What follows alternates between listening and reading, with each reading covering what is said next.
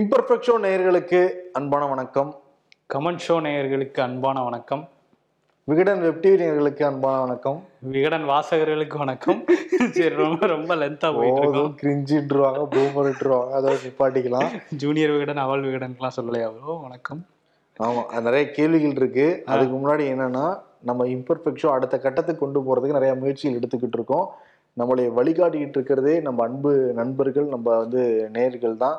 நிறைய விஷயங்கள்லாம் புதுமையாக புகுதுறதுக்கு அவங்க நிறைய ஐடியாஸ்லாம் கொடுத்துருக்காங்க. அதை வச்சு நிறையா நம்ம ஷோவெல்லாம் ரீமாடல்லாம் பண்ணியிருக்கோம், ரீஃபார்ம்லாம் பண்ணியிருந்தோம்.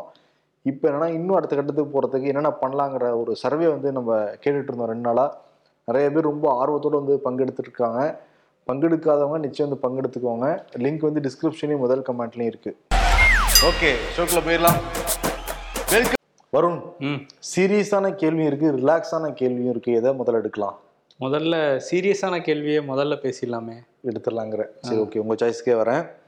பிரேம்குமார் அப்படிங்கிறவர், தேர்தல் பத்திரத்தில் திமுக அப்புறம் அதிமுக வாங்கிய தொகை எவ்வளவு, விரிவாக சொல்லுங்கிறத கேட்டிருக்காங்க. ஏன்னா இன்றைக்கி நம்ம பிஜேபி காங்கிரஸ் எவ்வளோ வாங்கினாங்கிறதான் நம்ம சொல்லியிருக்கோம். மற்ற கட்சிகளாக நம்ம சொல்லவே இல்லாதனால இந்த கேள்வி வரதான் செய்யும். அதுக்கு முன்னாடி ஒரு தேசிய கட்சி இந்த தேர்தல் பத்திரத்தில் இது வரைக்கும் ஒரு ரூபா கூட வாங்காத ஒரு கட்சின்னா அது சிபிஎம் தான். அசோசியேஷன் ஆஃப் டெமோக்ராட்டிக் ரிஃபார்ம்ஸும் அப்புறம் சிபிஎம் போட்ட அந்த வழக்குனால தான் உச்சநீதிமன்றம் தேர்தல் பத்திரங்களை ரத்து செஞ்சுருந்தாங்க. சிபிஎம் கட்சி தமிழ்நாடு முழுக்க பல்வேறு இடங்களில் அந்த தீர்ப்பு வந்த அன்னைக்கு ஸ்வீட்லாம் கொடுத்து கொண்டாடிருக்காங்க. இந்த தீர்ப்பு மிகப்பெரிய ஒரு தீர்ப்பு, வரவேற்க வேண்டிய ஒரு தீர்ப்பு. நாங்கள் என்னென்னலாம் சொல்லியிருந்தோமோ அதே தான் நீதிபதிகள் அவங்களுடைய உத்தரவுன்னு பிறப்பிச்சிருக்காங்கன்னு சொல்லிட்டு சிபிஎம் தலைவர்கள், தொண்டர்கள், நிர்வாகிகள் எல்லாருமே ஷேர் பண்ணிகிட்டு இருக்காங்க. அவங்க கிடைச்ச மிகப்பெரிய வெற்றியை தான் பார்க்குறாங்க. அவங்க இந்த தேர்தல் பத்திரத்தில் 2017 இது வரைக்கும் ஒரு ரூபா கூட வாங்கலை. நாடாளுமன்றத்தில் மக்களவையாகட்டும், மாநிலங்களாகட்டும், 2 அவைகள்லையுமே சிபிஎம் உறுப்பினர்கள் தொடர்ந்து எதிர்த்து தான் குரல் கொடுத்தாங்க. தமிழ்நாட்டைச் சேர்ந்த டி கே ரங்கராஜன் பலமுறை இதை பற்றி பேசியிருந்தார் நாடாளுமன்றத்திலேயே. சரி, ஓகே, இப்போ எவ்வளோ கட்சிகள் எவ்வளோ வாங்கிக்காங்கிறத நம்ம டீட்டெயிலாகவே பார்க்கலாம். இந்த டீட்டெயிலாக பார்த்தாலே பல விஷயங்கள் நம்ம டிகோட் பண்ண முடியுது. அதை நாங்கள் தரவை சொல்கிறப்ப நீங்கள் ஈஸியாக டிகோட் பண்ணிடலாம். ஃபஸ்ட்டு ஏடிஎம்கே டிஎம்கே பார்க்கறதுக்கு முன்னாடி பிஜேபி எவ்வளோ வாங்கியிருக்காங்கிறத பார்த்துடலாம். பிஜேபி 2017, 2018 அப்போ தான் இந்த சட்டத்தையே கொண்டு வராங்க, தேர்தல் பத்திரத்தை இன்ட்ரோடியூஸ் பண்ணுறாங்க. அப்போவே 210 கோடி வாங்கியிருக்காங்க. காங்கிரஸ் அந்த சமயத்தில் 5 கோடி தான் வாங்கியிருக்காங்க. 210 கோடிங்கிறது 5 கோடிங்க இருக்குது. அப்போ திரிணாமுல் காங்கிரஸாக இருக்கட்டும், பிஜேடியா இருக்கட்டும், இல்ல டிஎம்கே இருக்கட்டும், யாருமே இப்ப வாங்கவே கிடையாது. ஜீரோவா? எல்லாருமே ஜீரோ தான்.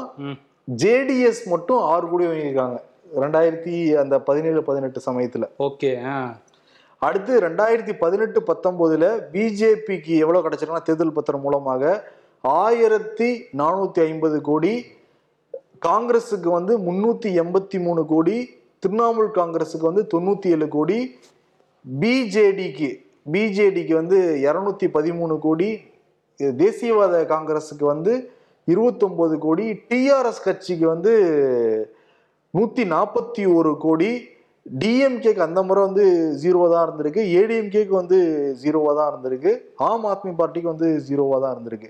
இதே 2019, 2020 பிஜேபிக்கு 2555 கோடி கிடைச்சிருக்கு, காங்கிரஸுக்கு 317 கோடி கிடைச்சிருக்கு, திரிணாமுல் காங்கிரஸுக்கு 100 கோடி கிடைச்சிருக்கு.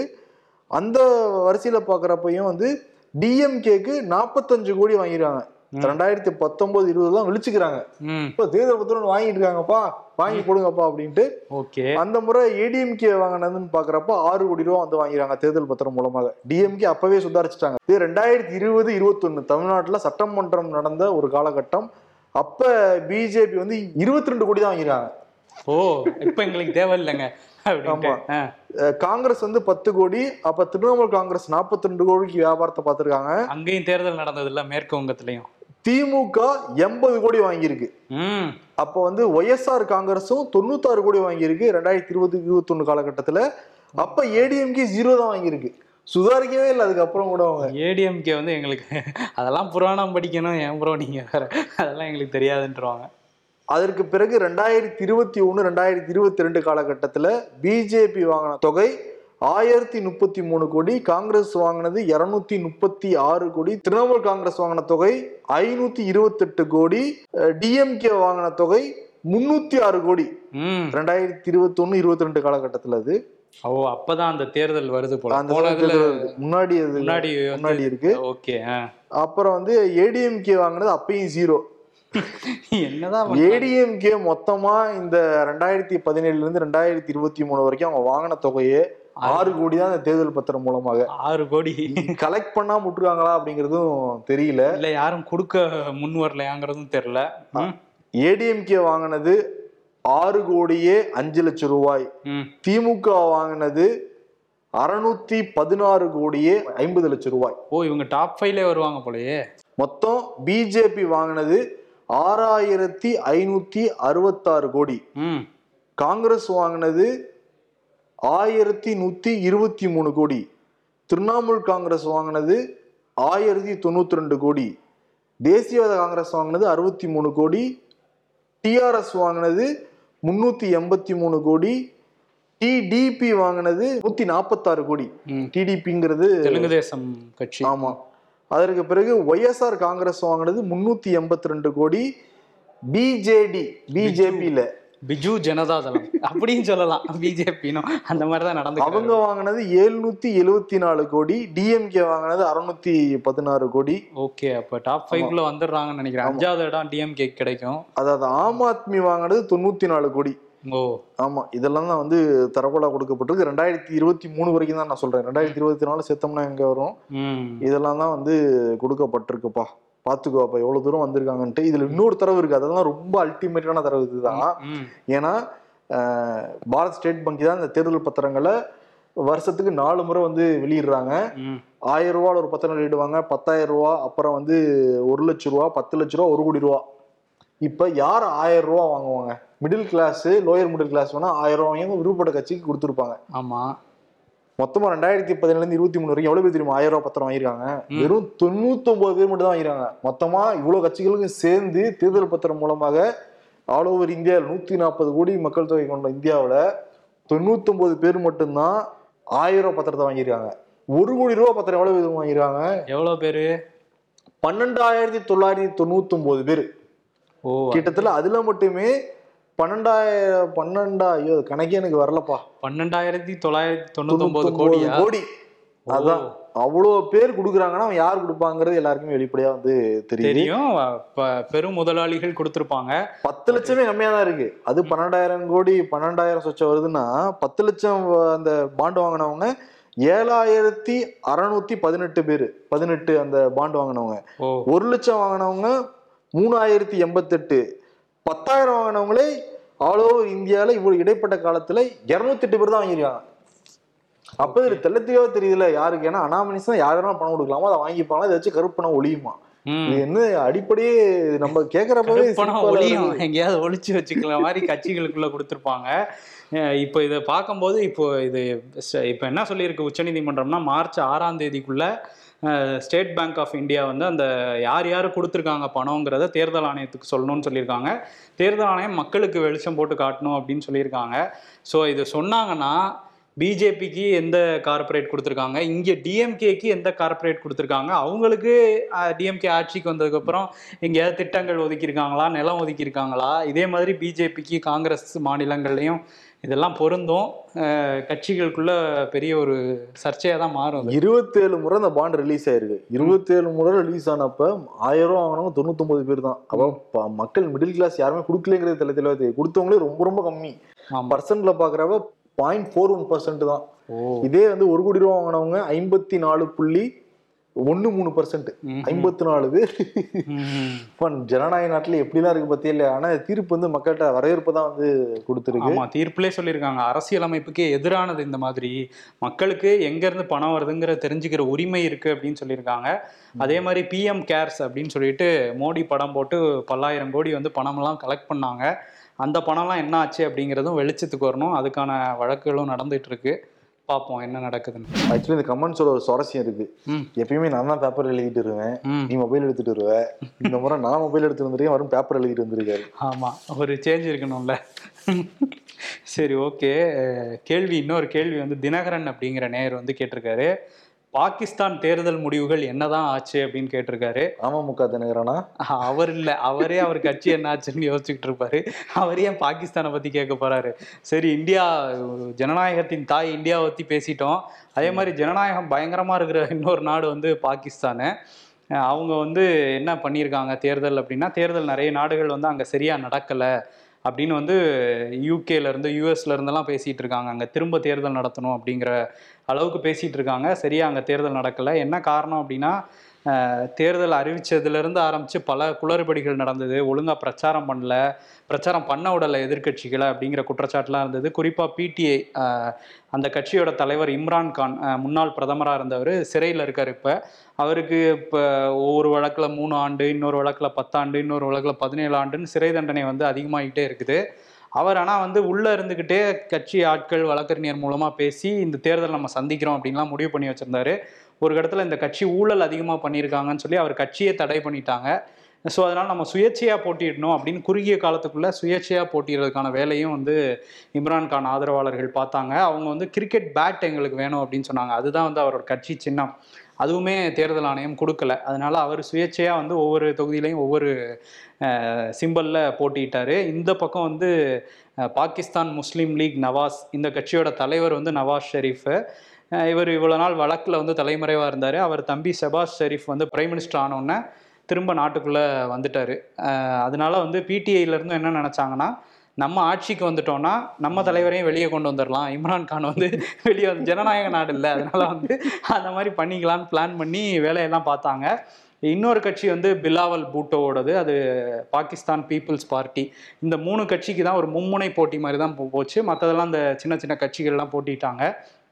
தேர்தல் வந்து February 8 நடந்தது வாக்குப்பதிவு. அதில் வந்து வாக்குப்பதிவில் கலந்துக்கிட்ட மக்களோட சதவீதம் வந்து 100% மக்களில் 47.6% மக்கள் தான் வாக்கு செலுத்தவே வந்திருக்காங்க. ரொம்ப கம்மியான ஓட்டர்ஸ் பர்சன்டேஜ் தான் இது. அன்னைக்கு நடந்த தேர்தலில் நிறைய குண்டுவெடிப்பு இருந்தது, கலவரம் இருந்தது. இதுக்கு நடுவில் தேர்தல் முடிஞ்சு வாக்கு எண்ணிக்கையுமே ஒரு மாதிரி கொஞ்சம் லேட்டாக தான் முடிஞ்சு ஒரு வழியாக என்ன சொன்னாங்கன்னா, 101 சுயேட்சைகள் அங்கே வந்து பேலட்டா இல்லை வந்து வாக்குச்சீட்டா கேட்டுக்கணும்ல, எண்ணியிருக்காங்க. அதான் கொஞ்சம் டைம் ஆயிருக்கு. இதில் வந்து 101 சுயேட்சைகள் வந்து ஜெயிச்சிருக்காங்க. 101 பேருமே எங்களோட ஆதரவாளர்கள்னு சொல்லி ஏஐயில் வந்து பேசினார். ஏன்னா இவர் ஜெயிலில் இருக்கிறதுனால ஏஐ வச்சு இம்ரான்கான் மாதிரி ஒரு ஆளை உருவாக்கி ஏஐ டெக்னாலஜியில் அவரை பேச விட்டாங்க. நம்ம ஜெயிச்சிருக்கோம், உண்மைக்கு கிடைச்ச வெற்றி, நம்ம தான் மெஜாரிட்டி அப்படின்லாம் பேசினார். பட் அங்கே மெஜாரிட்டிக்கு எவ்வளோ தேவை அப்படின்னா 133 சீட்டு தேவை. 266 சீட்டுக்கு வந்து தேர்தல் நடந்தது.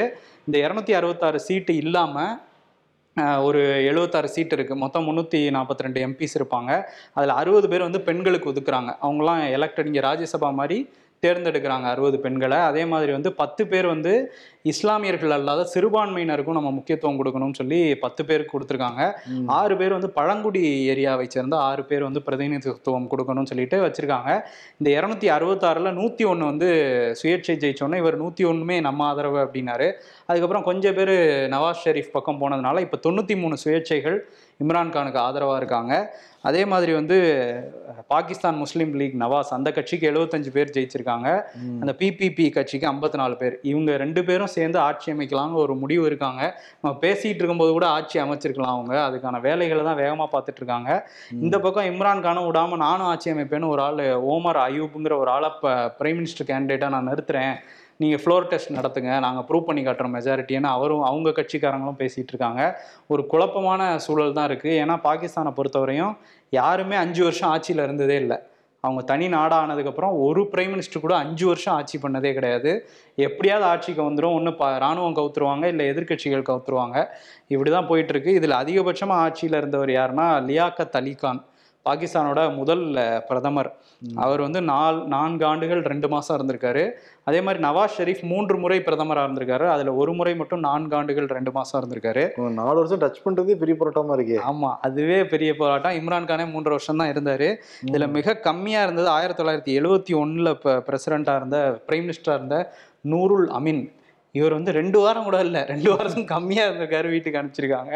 ஸோ இந்த கொடுமையெல்லாம் நடந்துகிட்டு இருக்கு. இது மாதிரி தான் ஒரு மாதிரி பாகிஸ்தான் அரசியலே ரொம்ப குழப்பமாக தான் போயிட்டுருக்கு. அங்கே உள்ள மக்களை நினைக்கும் போது தான் ரொம்ப பாவமாக இருக்குது. ஏன்னா பொருளாதாரமும் அங்கே அதல பாதாளத்துக்கு போயிடுச்சு. இவங்க வந்து பதவிக்கு அடிச்சுக்கிட்டு இருக்காங்க. என்ன நடக்குமோ தெரியல. அங்கே சுகுமார் கிங் கமெண்ட் செவில் கொஞ்சம் ரிலாக்ஸாக பேசுங்க பிரதர்ஸ். சமீபத்தில் நீங்கள் பார்த்ததில் பிடித்த படம் இது, அனிமல் படம் பற்றி உங்கள் கருத்து என்னன்னு கேட்டிருக்காரு. நம்ம கமெண்ட் ஷோனாலே கடந்த ஒரு 2 மாதங்களா ரொம்ப சீரியஸான கொஸ்டின் தான் அணுகிக்கிட்டு இருக்கோம். இந்த 2 கொஸ்டின் அவரே வந்து ரிலாக்ஸ் பண்ணுங்கன்னு தான் கேட்டிருந்தாரு. அதுதான் நீங்கள் சரி நீங்கள் சீரியஸ் திரும்பி ரெண்டுமே ரொம்ப ஹாட் டாபிக் இல்லை. நான் எதுக்கு சொன்னேன்னா முடிஞ்சு போகும்போது இருக்கிறது ரொம்ப ஞாபகம் இருக்குல்ல. நம்ம ஒரு விஷயம் பார்க்கும்போது படத்தோட செகண்ட் ஹாஃப் நல்லா இருந்தால் படம் நல்லா இருக்குன்னு சொல்லுவோம். செகண்ட் ஹாஃப்ல கிளைமேக்ஸ் மட்டும் நல்லா இருந்தால் சூப்பர்ன்னு போயிடுவாங்க. அதுக்காக தான் ரிலாக்ஸை கடைசியாக வச்சுக்கோங்க. கடைசியில் பார்த்தா படத்தை பற்றியே ஒரு கேள்வி கேட்டிருக்காரு. ஆமாம் ஆமாம், அந்த கேள்வி இப்போ தானே நீங்கள் கேள்விப்படுறீங்க. சரி விடுங்க, வெளியே பேசிட்டு தானே வந்தோம். சரி ஓகே, நீங்கள் முதல்ல அனிமல் படத்தை பற்றி பேசிடலாம். அனிமல் படம் வந்தப்பவே நம்ம நேயர்கள் நிறைய பேர் வந்து இந்த படத்தை பார்த்துட்டு தயவுசெய்து சொல்லுங்க, யாரையும் பார்க்க வேணாம்லாம் சொல்லுங்க, அந்த அளவுக்கு ரொம்ப கொடூரமா எடுத்துறாங்கலாம் சொன்னாங்க. பட் படத்தை பத்தி நம்ம எல்லாம் பெருசா ரிவ்யூலாம் பண்றது இல்லை. செய்திக்கு நேரம் பார்த்தாப்ப எங்க அனிமலை பாக்குறது, அனிமல் பிளாட் எல்லாம் பார்க்க டைம்ல, அதனால பார்க்கல. அந்த படம் 3.5 மணி நேரம் வேற, அது என்ன ஒரு காவியம்னு 3.5 மணி நேரம் எடுத்து வச்சிருக்காங்க. அது ஓடிடில வந்ததுக்கு பிறகு நீ ஒரே டைம்ல பார்த்தியா, ஒட்ட ஸ்டெச்ல பார்த்தியா? இல்ல, அது வெப் சீரிஸ் மாதிரி தான் பார்த்தேன். எபிசோடா நான் வந்து 2 வாரம் பார்த்தேன். 10 நிமிஷமா பார்த்துக்கிட்டு இருக்கேன். உங்களுக்கு இழந்துட்டேன் நான். அது உங்களுக்கு மனதைரியம் அதிகம் நினைக்கிறேன். 2 வாரம் படத்தை பார்த்துருக்கீங்க. அதுக்கப்புறம் ஏண்டா பார்த்தோங்கிற அளவுக்கு எனக்கு வந்து ஆயிருக்கு. அந்த அளவுக்கு ஒரு கொடூரமான படத்தை சமீபத்தில் நான் வந்து பார்க்கவே கிடையாது. அந்த அளவுக்கு ஒரு மோசமான ஒரு படம் அது. ஆனால் இது 900 கோடிக்கு இந்த படம் வந்து வியாபாரம் நடந்திருக்குங்கிறப்பே ரொம்ப அதிர்ச்சியா இருக்கு. ஏன்னா தியேட்டர்ல நம்ம ஆடியன்ஸ் நிறைய பேர் பார்த்துட்டு அவங்க அரசியல் புரிதல் இருக்கும், கொஞ்சம் வந்து எல்லாமே தெரியுங்கிறதுனால பாக்குறப்ப யங்ஸ்டர் கொண்டாடுறாங்களா அந்த படத்தை, ரொம்ப அதிர்ச்சி ஆயிருக்காங்க அவங்களுக்கு. எல்லாமே இன்னும் இந்த படத்தெல்லாம் கொண்டாடுறாங்க, இந்த சீன்லாம் கொண்டாடுறாங்க அவங்க அப்படின்னு. அதுதான், ஏன்னா நாடு எங்க போயிட்டு இருக்குங்கிறத சில கைதட்டல்கள் சில தியேட்டர்ல சில சீன்ஸுக்கு வரும்போது ஒரு பெண் அடிமைத்தனத்தெல்லாம் ஒரு போர்ட்ரே பண்ற மாதிரி ஒரு சீன்லாம் வரும்போது கை தட்டுறாங்க. இது கஷ்டமா இருக்குன்னு நிறைய பேர் சொன்னாங்க. இல்லை, நம்ம சில விஷயங்கள் உடைக்கணும்னு நினைச்சிட்டு இருக்கோம். அது எல்லாமே ஒட்டுமொத்த கூடாரமா அந்த படம் வந்து இருக்கு. பெண் அடிமைத்தனம் உச்சத்துல இருக்கு அந்த படத்துல. அதே மாதிரி மதவாதம்ங்கிறது உச்சத்துல வந்து இருக்கு. அதுக்கப்புறம் வந்து மூட நம்பிக்கைங்கிறது அந்த படத்துல வந்து இருக்கு. எல்லாமே அந்த படம் வன்முறை அந்த படத்துல இருக்கு. எதாவது நம்ம நாள் இருக்கக்கூடாதுன்னு நினைக்கிறோம், அது எல்லாமே அந்த படத்துல இருக்கு. அதெல்லாம் அந்த இளைஞர்கள் கொண்டாடுறாங்கிறத ரொம்ப அதிர்ச்சியா இருக்கு. ஆமா, அதுவும் போலீஸ் வந்து அந்த படத்துல என்ன பண்ணுவாங்கன்னே தெரியாது. போலீஸ் நான் பார்க்கவே இல்லை அந்த படத்துல. போலீஸ் எல்லாம் வரல, இவரே போலீஸ் மாதிரி எல்லாத்தையும் சட்டத்தை கையில எடுத்துட்டு வன்முறை பண்ணிட்டு இருந்தாரு. அந்த படத்தோட டைரக்டர் சந்தீப் ரெட்டி வாங்க, அவர் வந்து முதல் படம் வந்து அர்ஜுன் ரெட்டி, அதுவே ஒரு மேல் சாவனிஸ்டிக் படம் மாதிரி தான் அது, அப்படிதான் இருந்தது அந்த படம். இது வந்து அதோட 2-3 மடங்கு, 2-3 இல்லை ஒரு 10 மடங்கு மேலே போய் ஒரு கொடூரமான படத்தை எடுத்திருக்காரு. இதில் மதவாதம் எங்கே வருது அப்படின்னா, அவர் வந்து ஒரு பஞ்சாபி ஃபேமிலி மாதிரி காட்டுறாங்க ஹீரோவை. ஆனால் பஞ்சாபி ஃபேமிலியில் அவர் சீக் கிடையாது, சீக்கிய மதத்தை சேர்ந்தவர் கிடையாது, இந்து மதத்தை சேர்ந்தவருங்கிற மாதிரி போகுது அந்த படம். அதில் வந்து அவங்க பூஜையெல்லாம் நடத்துகிறாங்க. அவர் கோமயம்லாம் வாங்கி குடிங்க நல்லது நடக்கும்னு சொல்ல அந்த கோமயம்லாம் குடிக்கிறாரு. இதெல்லாம் போகுது. ஆமாம், ஹீரோ மேலே வந்து 4 குண்டடி பட்டுரும். அதற்கு பிறகு வந்து கோமியம் குடிக்கணும் குடுங்கன்றலாம் ஒரு சீன் இருக்கும். மருத்துவமனை அட்மிட்லாம் ஆயிருப்பாரு, அதனோட கோமியம் குடிச்சோடனே வேகமா சரியாகிற மாதிரி சீன்லாம். அது ஏன்னா சில பிஜேபி மினிஸ்டர்ஸ்லாம் சொல்லியிருந்தாங்கல்ல, அது குடிச்சா எந்த நோயுமே வராதுன்னு. அதுக்கப்புறம் நிறைய ஆராய்ச்சிகள்லாம் பண்ணி மருத்துவர்கள்லாம் இதெல்லாம் ஃபேக்குன்னு சொன்ன நியூஸ் எல்லாம் நம்ம பார்த்தோம். அதனால நிறைய டிசீஸும் வரும் அப்படின்லாம் சொன்னாங்க. அதெல்லாமும் நம்ம பார்த்தோம். ஓகே, அதெல்லாம் தாண்டி என்னன்னா அந்த படத்துல எங்க அந்த மத வெறிங்கிறது ஒரு விஷயமா மாறுது அப்படின்னா, செகண்ட் ஹாஃப்ல வில்லன்னு ஒருத்தர் வந்து காட்டுறாங்க. அவர் இவரோட அண்ணனா வேற ஏதோ ஒரு, இவங்களோட 2 பேரும் உறவு, ஹீரோவும் வில்லனும் உறவு. ஆனா வந்து அவர் வந்து இஸ்லாம் மதத்தை சேர்ந்தவர். அவர் எதுக்காக இஸ்லாம் மாறிட்டாருன்னு காமிக்கிறாங்க. எதுக்காக மாறிட்டாருங்கிறத சொல்லாம சொல்றாங்களாம். இந்த யூனிஃபார்ம் சிவில் கோட் இப்போ வந்திருக்கு, அது நிறைய கல்யாணம் பண்ணிக்கிறேங்கிறதுக்காக அவர் மாறிட்டாரு. இஸ்லாம் மதத்தை சேர்ந்த பெண்கள்லாம் இப்படி தான் இருப்பாங்க. இந்த மாதிரியான சில போர்ட்ரேல் வந்து அந்த படத்தோட செகண்ட் ஹாஃப்ல இருக்கு. இது தாண்டி ஆணாதிக்கம் இருக்கு, வன்முறை இருக்கு, இது எல்லாமே வந்து இருக்கு. நான் சொல்றேன், அவங்க வந்து பெரிய பணக்கார வீட்டு ஃபேமிலியா, இந்தியாவிலேயே மிகப்பெரிய ஒரு பணக்கார வீட்டு ஃபேமிலியா. அவங்க அக்காவை யாரோ வந்து கிண்டல் பண்ணிடுவாங்க. உடனே ஒரு ஸ்கூலுக்குள்ளார போய் துப்பாக்கியால சுடுவாரு. சட்டம் ஒழுங்கு இந்தியாவில் எவ்வளவு கடுமையா இருக்குன்னு தெரியுமா? அது இல்லாம அக்கா ஹஸ்பண்டே போட்டுருவாரு ஹீரோ. போட்டுட்டு அக்கா ஹஸ்பண்டே கொண்டுட்டு அக்காவுக்கு வந்து அவனுக்கு செட் ஆகணும் இல்லைன்னு தலைவி விடுற அக்கா ஓகேம்பாங்க. ஐயோ, எப்படிதான் பிள்ளை யோசிக்கிறாங்கன்னு தெரியலப்பா. அது கடைசியில கிளைமேக்ஸ் ஒண்ணு வச்சாங்க பத்தியா, அது ஒண்ணு. சரி, இந்த படத்தை பத்தி இவ்வளவு தூரம் பேசுறதே இஷ்டம். ஆனா எதனால இவ்வளவு பேச வேண்டியது இருக்குன்னா, இவ்வளோ ஒரு மோசமான படம் நம்ம சமூகத்தில் கொண்டாடப்படுதுன்னு நினைக்கிறப்ப தான் நம்ம அதிர்ச்சியாக இருக்குது. நமக்கு வேற ஒன்றும் கிடையாது, நம்ம ஆதங்கத்தை தான் வந்து பதிவு பண்ணுறோம். கண்டிப்பாக அதில் வந்து உங்களுக்கு பிடிச்ச படம் எதுன்னு கேட்டோம். சீக்கிரம் அனிமல் கிடையாது, இந்த வருஷத்துலேயே பார்த்த ஒஸ்ட் படம். இது வரைக்கும் நிறைய படம் பார்ப்போம், ஆனால் கூட இப்பயே எழுதிடலாம் அதை. ஆமாம், அது வந்து மோசமான ஒரு படம் அனிமல். ஆமாம், எனக்கு ரொம்ப பிடிச்ச படம்னா இப்போ நான் நிறையா மலையாள படங்கள் தான் வந்து பார்த்துக்கிட்டு இருக்கேன். அதான் ரொம்ப நல்லா இருக்கு, சோல் டச்சோட வந்துருக்கு. ஓகே, ஃபாலிமியா ஃபாலிமி, அதாவது ஃபேமிலியே கொஞ்சம் மாற்றி போட்டிருக்காங்க. ஃபாலிமி ஃபாலிமின்னு ஒரு படம் பார்த்தோம், அட்டகாசமாக இருந்துச்சு. நான் சிரிச்சு சிரிச்சு வந்து பார்த்துட்டு, அதே மாதிரி ஜோதிகாவும் மம்முட்டி ஒரு படம் நடிச்சிருந்தாங்க. ஆமாம், அது காதல் த கோர். அந்த படம் ரொம்ப அட்டகாசமாக இருந்துச்சு. அந்த ரெண்டு படமும் எனக்கு ரொம்ப பிடிச்சிருந்துச்சு. ஆமாம், மலையாளிஸ்ட்டை கேட்டு இவர் சந்தீப் ரெட்டி மாதிரியான ஆட்கள் எதை இங்கே பேசணுங்கிறத முதல்ல கேட்டு படம் எடுக்கணும். அவங்க வந்து ஒரு யாருமே டச் பண்ணாத ஒரு மிகப்பெரிய ஹீரோ மம்முட்டி, அவர் வந்து ஒரு ஹோமோசெக்ஷுவல் கேரக்டரில் அவர் நடிக்கிறாரு அப்படிங்கிறது வந்து ஒரு அதெல்லாம் நார்மலைஸ் பண்ணணும் அப்படின்னு சொல்லி தான் அந்த படம் எடுத்தோன்னு அந்த டைரக்டரே சொல்கிறாரு. ஸோ இந்த மாதிரியான ஒரு விஷயங்கள் வரும்போது அதே நேரத்தில் அனிமல் மாதிரியான படங்களும் வருது. அதே மாதிரி இந்த ஃபாலிமி படம் வந்து எந்த கருத்தும் சொல்லாத அந்த படம், ஆனால் ரொம்ப ஜாலியாக ரசிச்சு சிரித்து வந்து பார்த்துக்கிட்டு இருக்கலாம். ஆமாம், ஜாலியாக இருந்தது. அதாவது அந்த இன்டர்வலில் வந்து நான் தனியாக அந்த படத்தை பார்த்தேன், விழுந்து விழுந்து சிரிச்சு நான் அந்த இன்டர்வலில் சரியான செகண்ட் ஹாஃப்ல அந்த படம் சொன்னால் அது சீன்லாம் சொன்னால் பார்க்குறேன். பாருங்க, அந்த படம் நல்லா இருந்தது. ரொம்ப ஒரு அவங்க நடிகர்கள்லாம் வந்து நடிக்கிறாங்களாங்கிற ஒரு டவுட்டே நமக்கு வரும், அந்த அளவுக்கு யதார்த்தமான ஒரு நடிகர். பேர் மறந்துட்டேன், அதே ஹீரோ வந்து ஜெய ஜெய ஜெய ஹே பெசின், நம்ம இவரு சொல்றாரு கேமரா கார்த்தி சொல்ற பெசின், அவர் ஒரு டைரக்டர். ஆக்சுவலி அவரு அது வந்து ஜெய ஜெய ஜெய ஹேன்னு ஒரு படம் நடிச்சிருக்காரு. அந்த படம் நிச்சயம் வந்து ஹஸ்பண்ட் ஒய்ஃபோட பார்க்கணும். ஆமா, அதுவும் பேச வேண்டிய ஒரு கருத்து. அந்த மாதிரி தான் பண்ணிட்டு இருக்காங்க மலையாளத்துல. அந்த படத்தோட கதையான ஆன்லைன்ல சொல்லலாம், ஹஸ்பண்ட் வந்து ஒய்ஃபை டார்ச்சர் பண்ணிக்கிட்டே இருப்பாங்க. அந்த ஒய்ஃப் வந்து ஒரு விஷயம் பண்ணுவாங்க, அதற்கு பிறகு ஹஸ்பண்ட் எப்படி மாறாருங்க தான் அந்த கதை செம்மையா இருக்கும். அதுல அந்த எனக்கு அதை நடைமுறைப்படுத்தணும்னு நான் சொல்லுவேன். அந்த படத்தோட டைரக்டர் வந்து அப்படியே பினராயி விஜயன்கிட்ட பேசி கேரளால இருந்து ஆரம்பிக்கட்டும், நடைமுறைக்கு வருதான்னு பார்ப்போம். அதே மாதிரி வந்து இங்கே தமிழில் கூட சில நிறைய நல்ல படங்கள்லாம் வந்துட்டுருக்கு. எனக்கு சமீபத்தில் பார்த்ததில் வந்து ப்ளூ ஸ்டார் படம் பிடிச்சிது. ஒரு பேச வேண்டிய டாப்பிக்கை கிரிக்கெட்டுங்கிற ஒரு விஷயத்தை வச்சு பேசியிருந்தாங்க, அந்த படம் பிடிச்சிருந்தது. ஸோ இந்த படங்கள்லாம் நீங்கள் பாருங்கள். உங்களுக்கு பிடிச்ச படங்களை கமெண்ட்டில் சொல்லுங்கள். நீங்கள் எங்களை கேட்டீங்க, நீங்கள் உங்களுக்கு பிடிச்ச படங்களை சொல்லுங்கள், நாங்களும் வந்து பார்ப்போம். நம்ம நேயர்களும் வந்து ஒருத்தருக்கு ஒருத்தர் பரிமாறிக்கிட்டோம்னா பெஸ்ட் படங்கள் பார்க்கலாம். ஒஸ்ட் படத்தை தவிர்த்துட்டு பெஸ்ட் படங்கள் பார்க்கலாம். ஏன் இது ஒஸ்ட் படம்னு தெரிஞ்சு பார்த்தோம்னா இவ்வளவு பேர் கொண்டாடுறாங்க, ஏன் கொண்டாடுறாங்கிறதுக்கு தான் பார்க்க போய் கடைசியில் மன உளைச்சலுக்கு வந்து உள்ளாயிருக்கும்.